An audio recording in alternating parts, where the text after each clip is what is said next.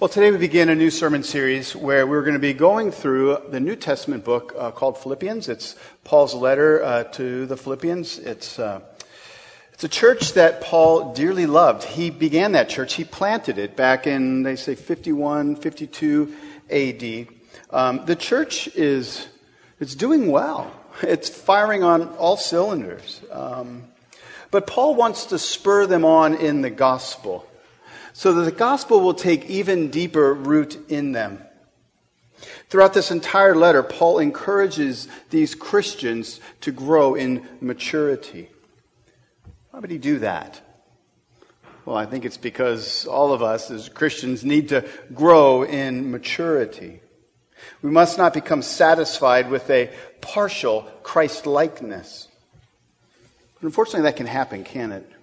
We want the gospel, but not all of it. We want the, the gospel that saves us, but not the part that changes us, at least not changes us too much. One of my favorite New Testament scholars is D.A. Carson, and here's how he begins his commentary on, on uh, this letter to the Philippians. It's a little long, but listen. I would like to buy $3 worth of gospel, please. Not too much just enough to make me happy, but not so much that I get addicted. I don't want so much gospel that I learn to really hate covetousness and lust. I certainly don't want so much that I start to love my enemies, cherish self denial, and contemplate missionary service in some alien culture. I want ecstasy, not repentance. I want transcendence, not transformation. I would like to be cherished by some nice, forgiving, broad minded people but I myself don't want to love those from different, different races, especially if they smell. I would like enough gospel to make my family secure and my children well behaved, but not so much that I find my ambitions redirected or my giving too greatly enlarged. I would like about $3 worth of gospel, please. Goes on to say, for many confessing Christians, it has become more important to be comfortable and secure than to be self sacrificing and giving. $3 worth of gospel, please, but no more.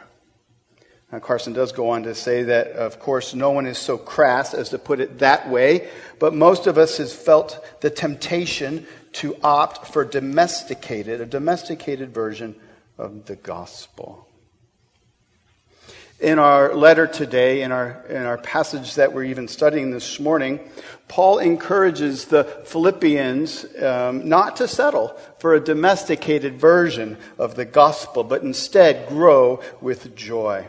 Today's sermon title is Gospel Maturity. God's desire is that his people, his children, would grow up, that they would mature, and that we would live out our kingdom calling. Sounds like a lot. Thankfully, though, as we will see, our maturity is in God's powerful, loving hands. The passage we're looking at is Philippians chapter 1, verses 1 through 11.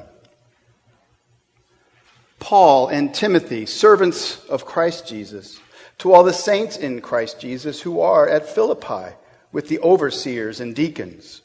Grace to you and peace from God our Father and the Lord Jesus Christ. I thank my God in all my remembrance of you, always in every prayer of mine for you all, making my prayer with joy because of your partnership in the gospel from the first day until now.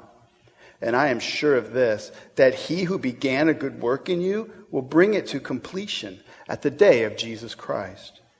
It is right for me to feel this way about you all, because I hold you in my heart. For you are all partakers with me of grace, both in my imprisonment and in the defense and confirmation of the gospel. For God is my witness how I yearn for you all with the affection of Christ Jesus. And it is my prayer that your love may abound more and more with knowledge and all discernment, so that you may approve what is excellent and so be pure and blameless for the day of Christ, filled with the fruit of righteousness that comes through Jesus Christ to the glory and praise of God. This is the word of God. The grass withers, the flower fades, but the word of our God will stand forever. If we want to know God, If we want to know His will, if we want to know His way, we must know His word. Let's pray. Heavenly Father, we thank you that your character um, is revealed in Scripture. More than that, your love and your um, care for your people as well. Uh, open our minds and our eyes to this glorious truth that um, you are, uh, you've begun a good work in us, and you are carrying that out. And one day it will be full and complete. Uh, help us to process that and desire this and uh, partner with your spirit to make this real in our lives, we pray. Amen. You know, last week somebody commented on one of my family photos and they said, Mark, they're all grown up. And I looked at it and then I saw, yeah, my girls are not quite all grown up, but they really are um, growing and they're no longer like little tots or like little children. They're like growing up. They're maturing physically. Now, Becoming physically mature does not require a lot of effort, does it? At least not in the Western world. All, all, you need is what? Access to food and water. And over time, you will physically mature into adulthood. But think about the other types of maturity. Some of the other types of maturity don't come all that easily to us. How many adults do you know that are fully grown and yet emotionally or relationally or intellectually they're immature? People who are quick to shift blame, or people who harbor petty jealousies, or people who come undone at the smallest of difficulties or hardships. People who hold you to a high standard, but yet seem to have no standard for themselves. Physical maturity does not guarantee emotional um, or relational or intellectual maturity. Now, before we think that this sermon is about someone else, we need to remind ourselves that all of us, in some ways, in some areas, are undeveloped. Uh, we need to fight our tendency to settle in, to think, you know, I've gotten far enough. After all, God loves me. My sins are forgiven. And no one consciously thinks this way, but subconsciously we can live this way where we choose maintenance over maturity, uh, where we settle in to a certain level of growth. Just give me a $3 gospel, we say. But it's not supposed to be this way, at least not for God's children. Paul tells the church in Philippi that God has begun a work in you and he will finish it. Look at verse 6. And I am sure of this, that he who began a good work in you will bring it to completion at the day of Jesus Christ. If you are a Christian, God has given you new life in Christ, and God will continue to do his good work in you. He will mature you to be more and more like Christ. This is a good work that God has begun, and it will continue in you for the rest of your life. So here's what Paul is showing us this morning that in Christ, God began a new work in you, that he began it and he will finish it. God is making you more and more into the person that you will one day fully be. So therefore, let us desire this and participate in this good work. We're going to divide our time into three areas. We're going to look at gospel people, gospel partnership, and gospel progress. First, gospel people. The big idea here is this that the gospel creates a people with a special identity. Now, does it make sense to you when I say that who you think you are um, affects how you live your life, right? So, if you think you're unattractive, you will live life in a certain way. If you think you're the smartest person in the room, you will th- uh, live your life uh, in a certain way. Now, the gospel, in a good and healthy way, brings a new identity into your life that allows you to live in a certain way. Look at verse 1. Paul is writing here, says, Paul and Timothy, servants of Christ Jesus, to all the saints in Christ Jesus who are at Philippi Paul is addressing all of the Christians in Philippi as saints. Now, recently, in the last few weeks, the Vatican has officially given Mother Teresa the status of saint. And while she truly was a remarkable, remarkable woman, she was a saint before she became a saint. See, every Christian is a saint. The Greek word is hagios. It means to be set apart or declared holy. If you think back to the old tabernacle or the temple, there was all these instruments used in the cultic worship there, and they were just normal bowls, right? But by the sprinkling of water or blood, God said that, that we're going to set these apart to make them hagios, to make them holy for use unto God's um, purposes. In a similar way, this is what God has done for his people. God sets people apart as his people, as holy unto him. And the proper word for that is, is saints. It's not something that we do. We don't act holy in order to become saints. Did you see the words that Paul used? To all the saints in Christ Jesus. God, through the atoning sacrifice of his Son, sets people apart as his own. You and I do not deserve this. We deserve God's disfavor for all the sins that we've committed. And yet, God, through Jesus, sprinkles us, cleanses us, and, and through his blood, and, and sets us apart as his own treasured people. So we need to know that the gospel has made us a new people. And we also need to stop thinking of our salvation as purely um, an, an individualistic um, notions. God didn't save you so you can do your own thing. God saved you to be a part of his body, his, his gospel people in the church. You are the saints in Watermill who together serve Christ as we live out our kingdom purposes together. Listen to what one commentator, Morna Hooker, writes. He says, Christianity is primarily a calling to belong to a community the church is not simply a group of individuals who happen to have responded to the gospel. It is the community of God's people whose corporate life is an essential expression of their divine calling. How does this challenge you? Christians, you see, like the church in Philippi, God has set you, set us apart to belong to Him as His local body. I know some of you are probably thinking, Mark, you've got to say this. You're the pastor, you know, and this is Fall Family Fun Day, and everybody's here. And so you got to have this really big push for people to be a part of the church, right? Part of that's true. Um, but no, the, the, reality is this. Um, it is in your best interest that you are part of a church. It's through the body of Christ that, that God brings his special blessings to his people.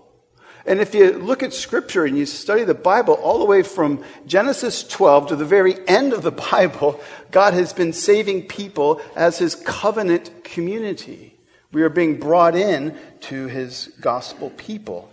And in the New Testament era where we live, that gospel people is the church. So, this is how we're to see ourselves.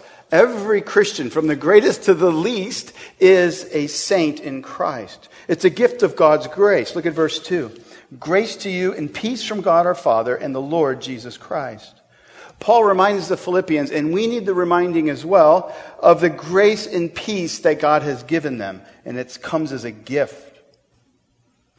It's a costly peace, though. God sent his Son to live and to die to make atonement for our sin. For all who look to Christ as their Savior, God has laid on His own Son their transgressions. Every selfish thought, every bowing down to career or wealth or possessions, every turning of a blind eye to the needs of others, every mockery of the goodness of God, all of that and more, all of these things that we have done, God has laid our sin on Christ. Jesus took it and atoned for it. There's no way we can earn our peace with God. There's no way you and I can repay God for what He's done for us in Christ. No, peace with God either comes as a free gift from God that you open and receive by faith, or it never comes to you at all. Paul is reminding us of our status and how it came to us so that we would delight in our new identity, that we are gospel people. We belong now and forevermore to the set apart people of God. My friends, think about it. There is no greater identity that you could ever possess Christian, this is who you are. You are someone who's been set apart by God for his special purposes. May this fill you with joy. May you live today in light of this God given identity. Now for gospel partnership. The big idea here is this. Because of our new identity, we, lived with a, we live now with a shared purpose and passion. The more mature we are in Christ, the more we live in gospel partnership.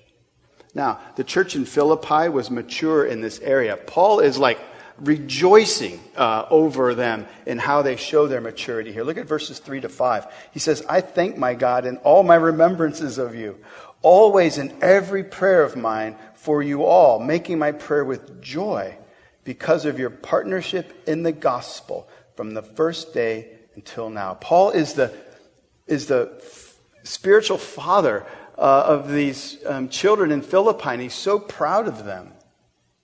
He prays with great joy over this young church. Why? Because they have demonstrated maturity in a very important way. They are partners together with Paul in the gospel. Remember, think about this. Paul brought them the gospel one day. He's the one who started that church. He planted it. They believed with great joy. And as Paul went around, traveling around the Mediterranean, they supported him in that work. They saw it very, import, uh, very, very important that, that the gospel go out, not just in Philippi, but all throughout the Mediterranean. Paul elaborates on how the, Philippine, uh, the Philippians participated in the gospel partnership, verse 7 and 8. It is right for me to feel this way about you all because I hold you in my heart, for you are all partakers of me, uh, partakers with grace, with me of grace, both in my imprisonment and in the defense and confirmation of the gospel. Where is it that Paul is writing this joy filled letter? He's in prison. Most likely in Rome. He will eventually plead his case before the court. It's a capital punishment case. He could um, die.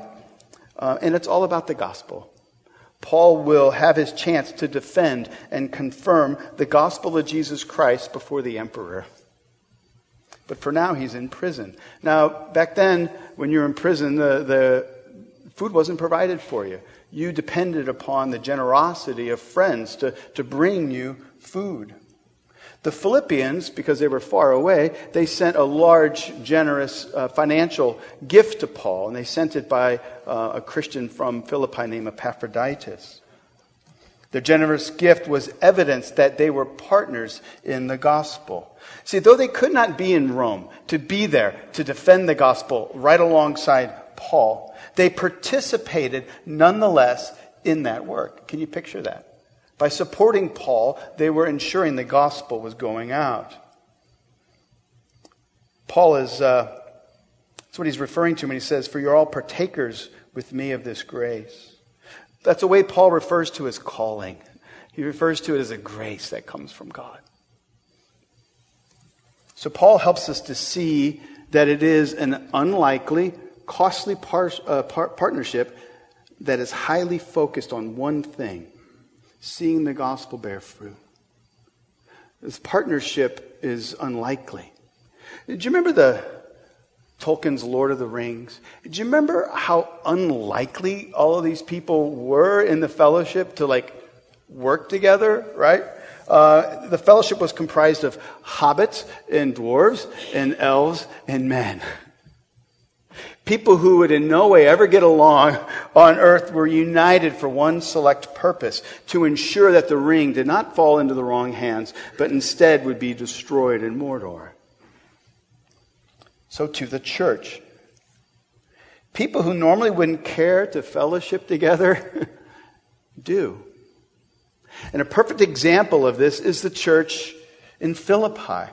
You can read about it in Acts chapter 16. In a supernatural dream, Paul has a vision of a man standing in Macedonia, beckoning him to come with the gospel. So what does Paul do? He grabs some co-laborers and they head for Macedonia. The first place they, they, um, they stay is an important Roman colony, Philippi. And he gathers a very unlikely fellowship. Luke um, tells us who some of the members of this early church were. Are you ready? One was a rich female textile trader. The other was a demon possessed slave girl fortune teller. And another was a suicidal prison guard. Talk about unlikely fellowship. There was little to bind them together by worldly standards, but they had one thing in common. They had a partnership in the gospel. So, too, here at Grace Presbyterian Church. Let's be honest, uh, though our church is full of friendly people, we would not all love for each other and care for each other if there was not this partnership that we share in the gospel. We have one thing that unites us it is Christ and his call upon our lives. Paul shows us that this gospel partnership is also costly and highly focused. You know, there's some professions that center around partnerships law firms, accounting firms, medical practices, architectural firms. If you're a lawyer, architect, doctor, or accountant, you begin as an associate, as like a regular employee. And it's only after years of proving your worth that you can one day make partner. And that's a big deal, but it's also costly and requires a high focus. I have a friend of mine who's becoming a partner in a large eye practice. And as with most partnerships, she has to buy her way into the practice. What's the cost? Over a million dollars. Being a partner is costly, but it also demands a singular focus. Guess what? No more moonlighting. no more just putting in the hours and pulling a paycheck. If you've made partner, then you are responsible for the daily overseeing of the success of the business. Partnership is costly and demands a laser focus. So, too, with gospel partnership. Christians, we now live and belong to Christ. He is our Lord. We live for Him. This is what Paul means when he begins with his letter with Paul and Timothy, servants of Christ Jesus. Now, the word servant here is an actual translation of the Greek word doulos. Um, and it would have shocked Paul's early readers there, um, but for different reasons than it might shock us. When the Philippians heard the word doulos, they had in their mind slavery. That's what the word means, a slave.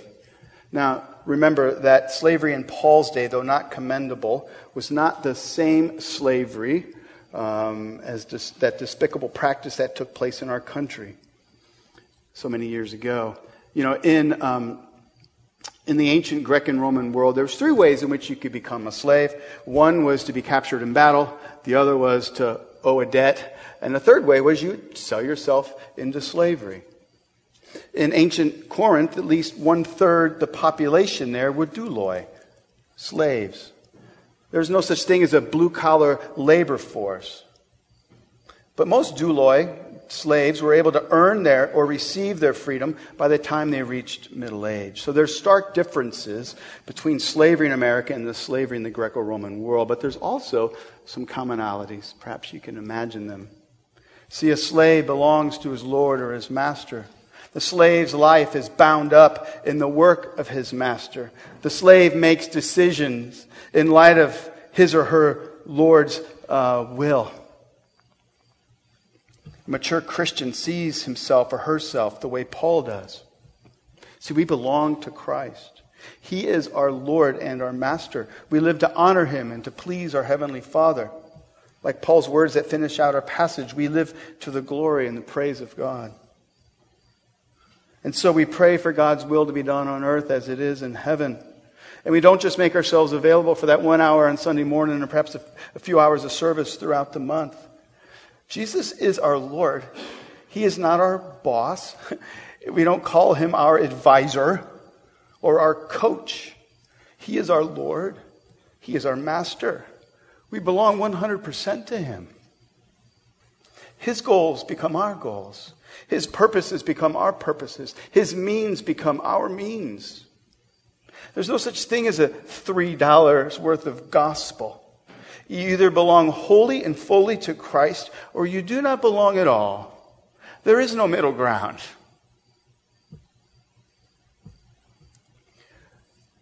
Mature Christians understand this.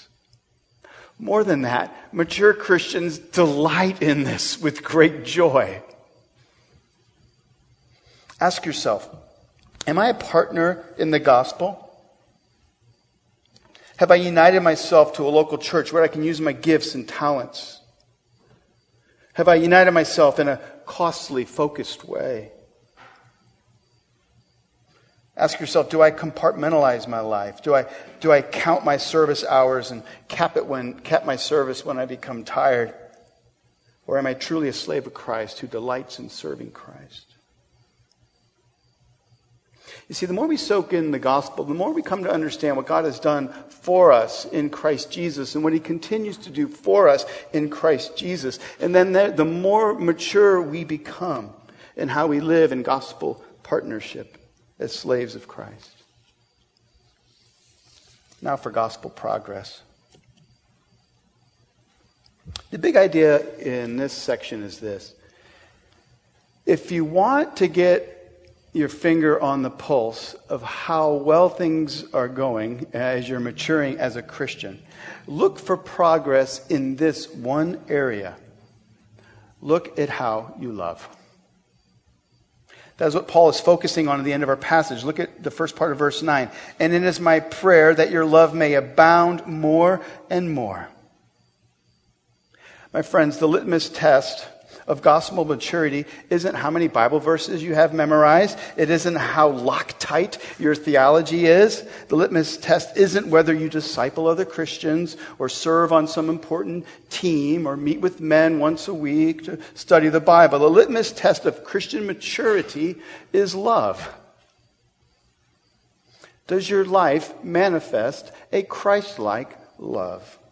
Paul prays that the church in Philippi would abound in love more and more. May that be our prayer too. May love abound in our fellowship.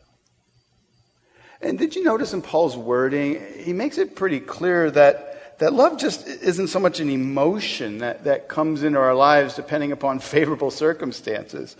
Um, love, Paul describes love as a habit. He says it must abound more and more. Love is an action. Like getting regular exercise, love is a habit that we need to work into our lives.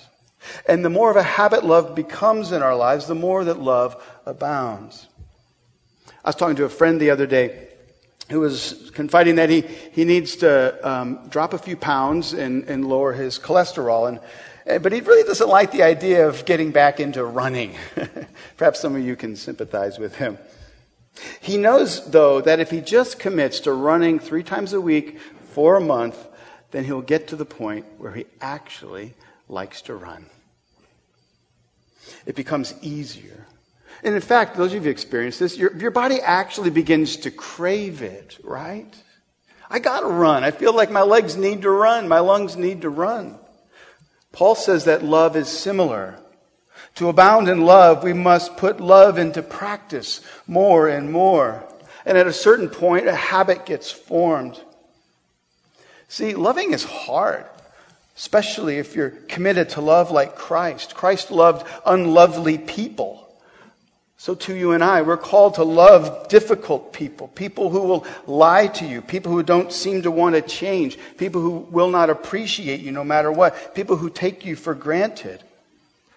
It's hard to love. But as you love more and more, it can become easier and even more enjoyable. See, as your love abounds more and more, you'll come to see that Christ encourages you and he fills you with all the joy and strength that you need to abound in love. Remember what the text says that God has begun a good work in you and he will continue it on. God wants you to experience the joy of being able to love others in a Christ like manner. Paul goes on to say something that really challenges the way of our culture. Paul tells us in so many words that love isn't blind. at least it shouldn't be. Paul's prayer in verse 9 is that love may abound more and more with what? With warm, fuzzy feelings? With really cool, sweet emojis? No, he says with knowledge and discernment. Doesn't seem like that goes with love, but it does and it must. Knowledge and discernment so that you may, one, approve of what is excellent, and so be, two, be pure and blameless for the day of Christ. My friends, genuine love does not turn a blind eye to our sin or to the sins of others. What some people think is love is really selfish codependency. But if you really love that friend of yours who's gone down a road of recklessness, you will not applaud them. You won't say, as you so often hear, well, it's her life. Who am I to judge? No, the gospel gives us both a calling and an ability to confront others in love. Within the church, this is really critical. The church, we are the set apart people of God. And we affirm that God has called us to a certain standard of holiness in, in, in lives that please Him. The problem is we're all works in progress. I stand before you as one who has a lot of work left to do. I think I probably need to live to be 170 if God is ever to get anywhere close to the work he wants to do in Mark Middlecoff. And so we need each other so that we can become more Christ like. You cannot mature alone in this regard. We need each other. You and I need fellow Christians who love us enough to tell us things we don't want to hear we need fellow Christians to speak the truth to us in love. We're often blind to our own failings, right? I'm not the only one, am I? All right, wives, nudge your husbands. That's what you like to do right about here. And isn't it true? Even if we are aware of our own failings, we would rather ignore them than work on them. We would rather make excuses than confess.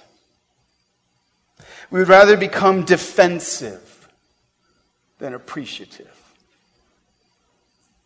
Do you see that tendency in yourself? So, how is it that we can become a church that's mature in this area? By making gospel progress. The gospel brings a love into our lives that allows us to be vulnerable as Christians. In verse 11, Paul talks about how this gets worked into, into us. Paul says what? It is with the fruit of righteousness. Look at that guy. Verse 11. It is with the fruit of righteousness that comes not of our own strength, but what? Through Jesus Christ to the glory and praise of God. Our identity as Christians is that we are people who have been made righteous by Christ. Whatever righteousness we have has been given to us. And, and the thought of this must humble us. we know that we will always be sinners saved by grace. We know that. Nobody's telling us something new. And we know that God still has much more to do in us. And so, in light of, of what God has done for us and the grace that He has given us, we don't get defensive when other people kindly point out our shortcomings. We come to know that people are actually loving us well when they do so. And when they do, where do we go? Back to the cross. The cross that reminds us that our righteousness was never generated by ourselves anyway. A cross that allows us to once and for all really take an honest assessment of who we are. Now, how does the cross allow you to do that? The cross allows you to do that because when you come to the cross, you are reminded of the mercy that you have received and the ongoing mercy that you need each and every day from Christ. You know that in Christ you have a splendid record of righteousness, and it is all owed to Him. And so you don't have to defend yourself or get out of whack, or, um, but rather you, you, you can easily say, you know, you're right. I'm a sinner saved by grace. Thank you that I have a wonderful Savior who's done this for me. And I do want to grow in holiness, and thank you for pointing that out. And by God's grace, I will. It changes the way in which we live. Uh, gospel people live differently than the rest of the world. Um, we have the freedom and the capacity and ability to look at ourselves with great honesty, uh, but also with great hope and joy. I hope you see that.